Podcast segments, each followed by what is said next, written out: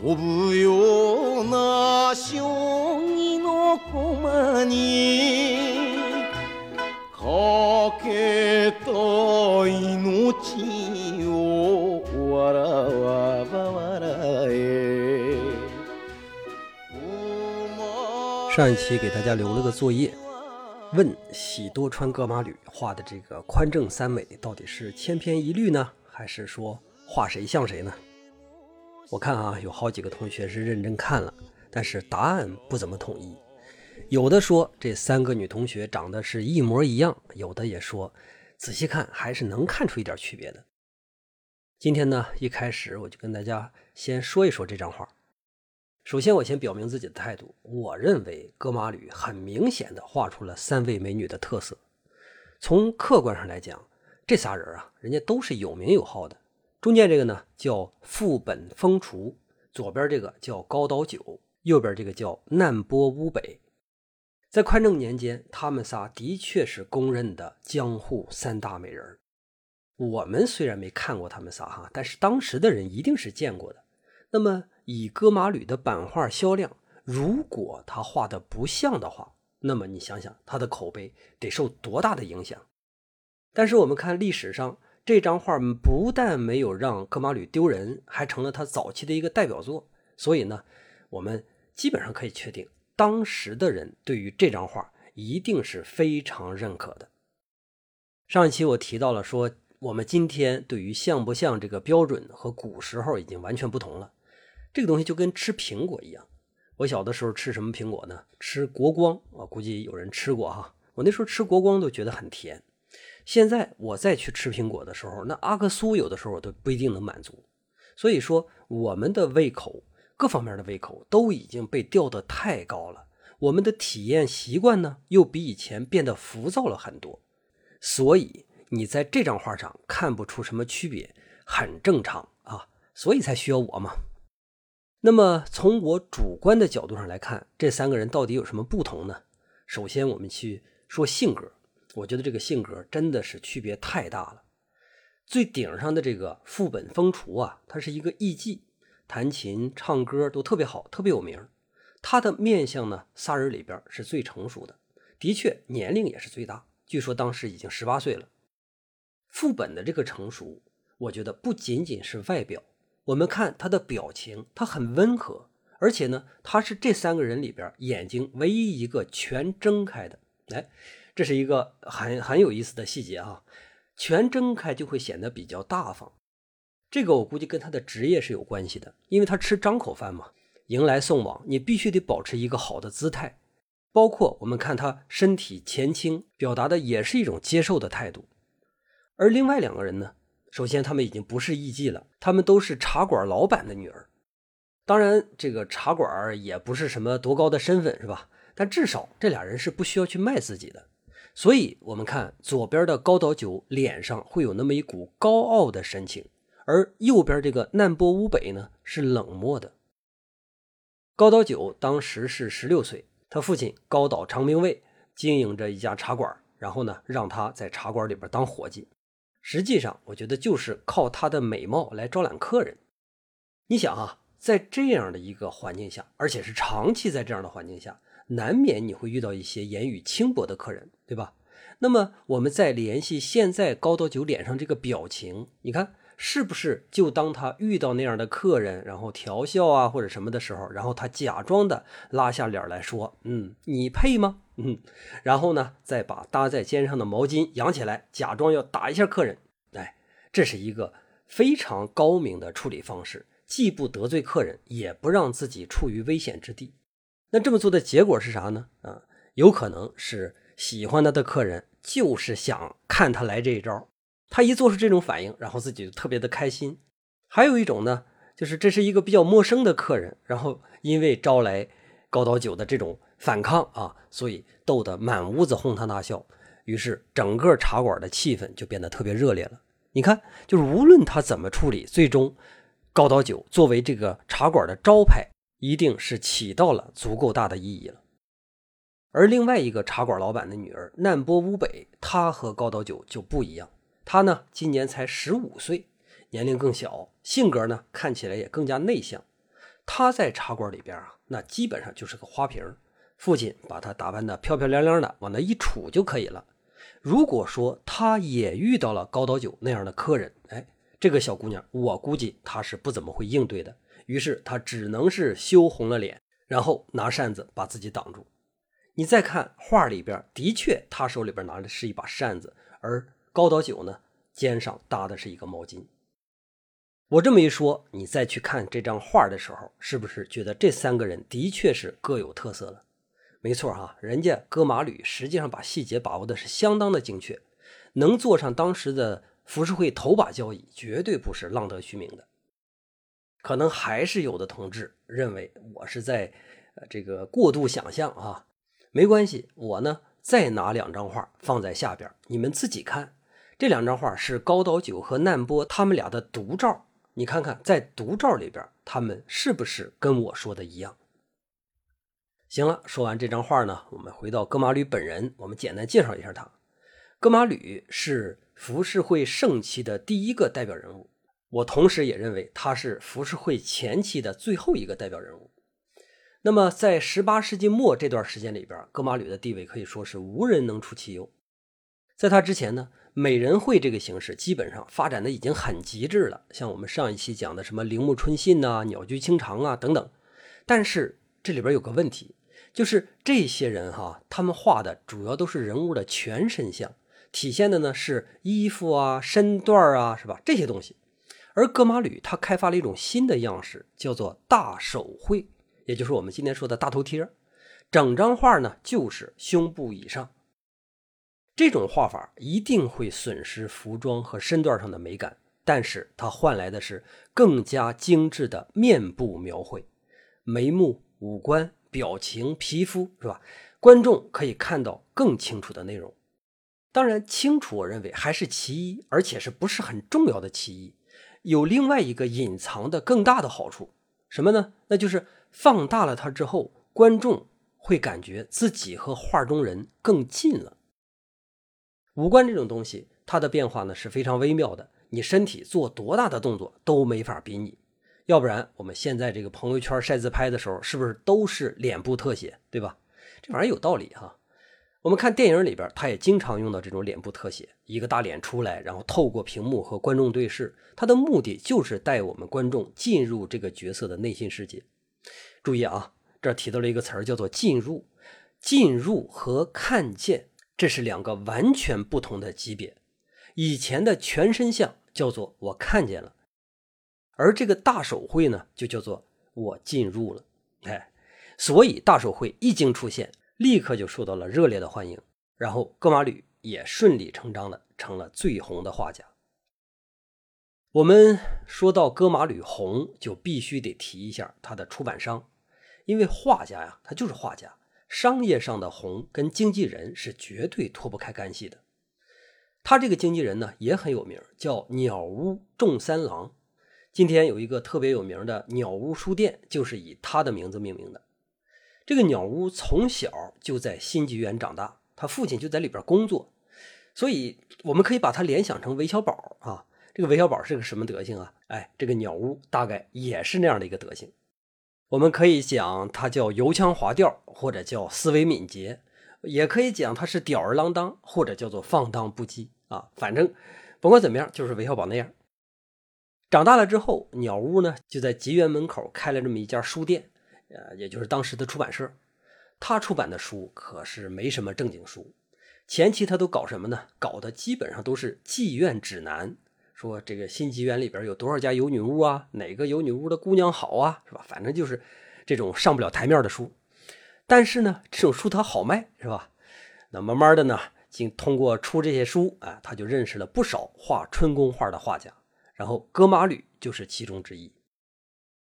我们也不知道到底是谁影响了谁。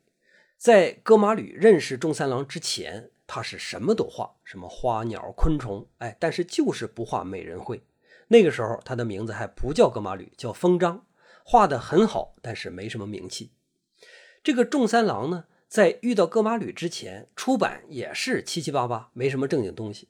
但是自从他俩在一七八三年相遇之后，改名为戈马吕的画家逐渐的出名了。然后这个仲三郎也开始认清了自己的发展方向。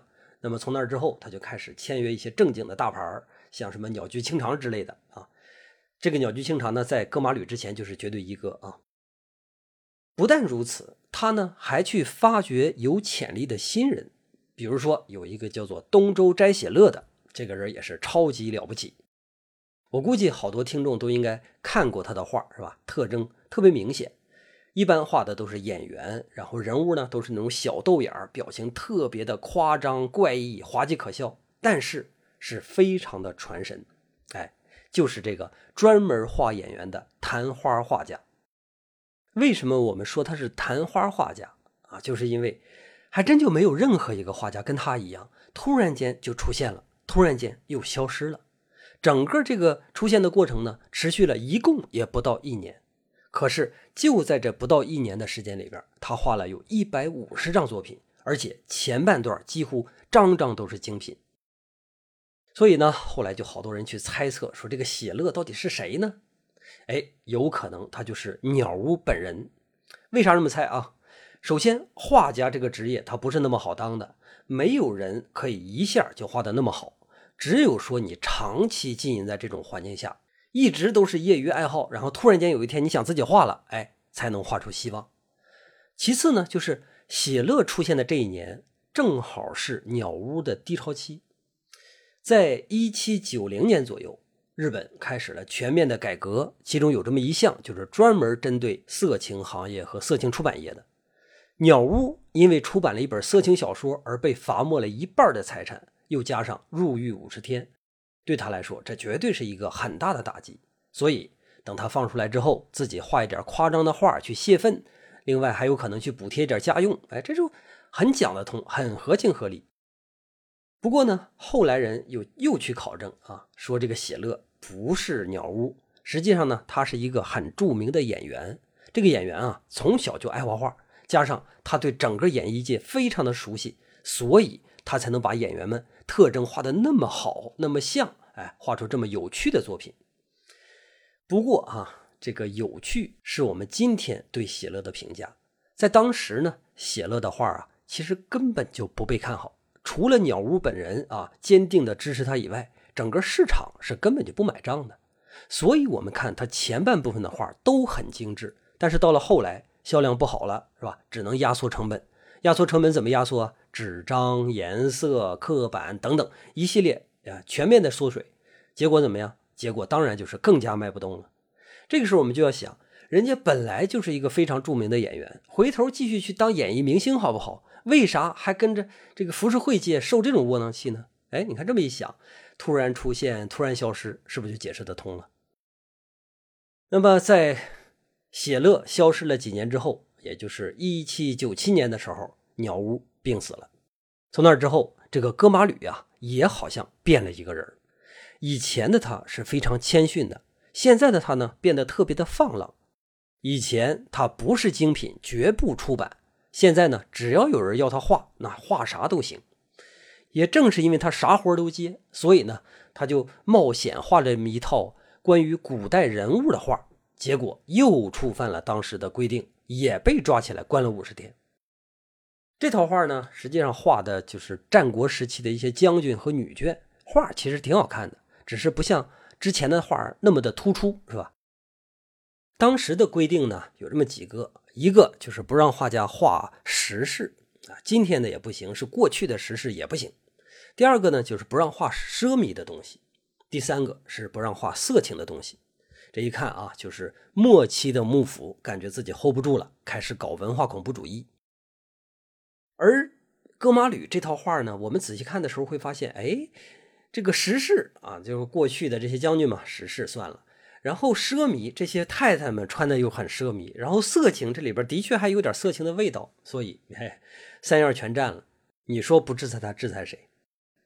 其实，在戈马吕之前，已经有好几个画家都被制裁过了，其中也包括像歌川丰国这样的大家。戈马吕他知道这件事儿。但是我们就不知道他怎么想的啊！明知这是一个雷，他还是要去踩，眼看就是一脸求死的相。果不其然啊，两年之后他就孤苦伶仃的死在了庙里。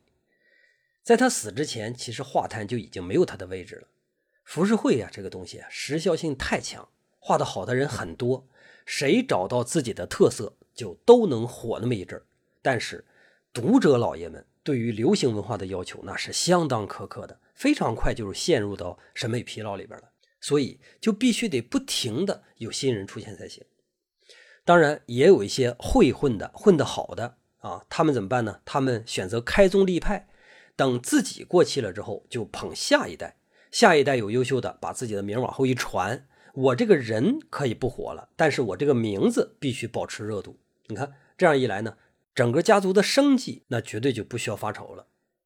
哥马吕其实以前也收过几个徒弟，什么二代哥马吕呀、跃马吕、腾马吕等等，但是这些人啊，都是在他最红的时候帮他打下手用的。哥马吕当时的光芒越大。这些人就越没有希望，所以最后这些人也都没有发展出自己的独特风格。等到哥马吕不红了之后，这些只能模仿哥马吕的人自然也就没戏了。我们说到哥马吕的晚年经历，其实总结一下，我们可以说这是日本旧时代浮世绘画家的一个缩影。我个人觉得哈，这是时代的问题，因为时代的关系，这批人还不能称为绝对的艺术家。为什么？因为他们在思想上还停留在匠人的层面，他们画画就是为了养家糊口。在没成名之前，他会想尽各种办法去画好，是吧？一旦成名了之后，他就开始安于现状，就很难再有新的突破。我这个肯定不是在映射谁啊，因为我画画，所以我知道，在艺术上想寻找突破，实在是一件超级超级难的事。一个画家一辈子能突破一次，那就已经是万幸了，而且还必须得是才华足够用的情况下，想来第二次基本上那就是死磕到底，死磕到人都精神分裂。但是这个画也不一定有那么一丁点的变化。艺术家的苦，那真的是别人想都想象不到的。原来在鸟屋还在的时候，鸟屋呢，他去督促着格马吕，让他认真对待创作，认真对待自己的才华。又是老板又是经纪人，所以鸟屋的话对于戈马吕来说很有分量。他也会认真的去检视自己，但是等鸟屋没了之后，他就再也找不到突破所需要的那个顽强动力了。最后也只能是放任自流。那么，是不是所有的浮世绘画家都这样呢？不是啊，有这么一位就例外。他呢，从各个角度上看，都是一位纯粹的艺术家。这个人就是葛饰北斋。为什么说葛饰北斋和其他浮世绘画家不一样啊？他是个例外，他到底哪儿不一样？怎么就完美艺术家了？我呢，准备从三个点来去做证明。第一点就是浮世绘画家对于艺术的热爱是不足的，画画基本上是用来糊口，但是北斋不一样，他的疯狂，他的对画的这种热爱，就跟梵高有那么一拼。第二点。当其他画家画出名之后，就没有了继续探索的动力。北斋也不一样，他是画到老变到老，这一点呢又跟我们的齐白石很像。第三点，其他的浮世绘画家基本上哈都是在上一代的基础上有那么一点突破就可以了，而北斋在好多层面上都是横空出世，以一己之力改变了浮世绘的面貌。具体是怎么回事啊？我们下期细讲。因为这次写完之后啊，这个文稿实在是太长了，一万五千多字啊。说完之后一个多小时，我受不了，你们也受不了。所以呢，我分成三段，还像以前一样，一周更一个，大家呢慢慢听。另外啊，我要跟大家透露一个秘密，我最近在设计一个课，一个超级棒的课啊。我认为这个课是我们已经渴望了很久。但是又一直没有出现的一个形式，嗯，反正我们都在认真的去干这件事儿，所以呢，大伙儿就期待啊，等他来的时候，你一定不会失望。OK，今天就到这儿，我们下期葛氏北斋见。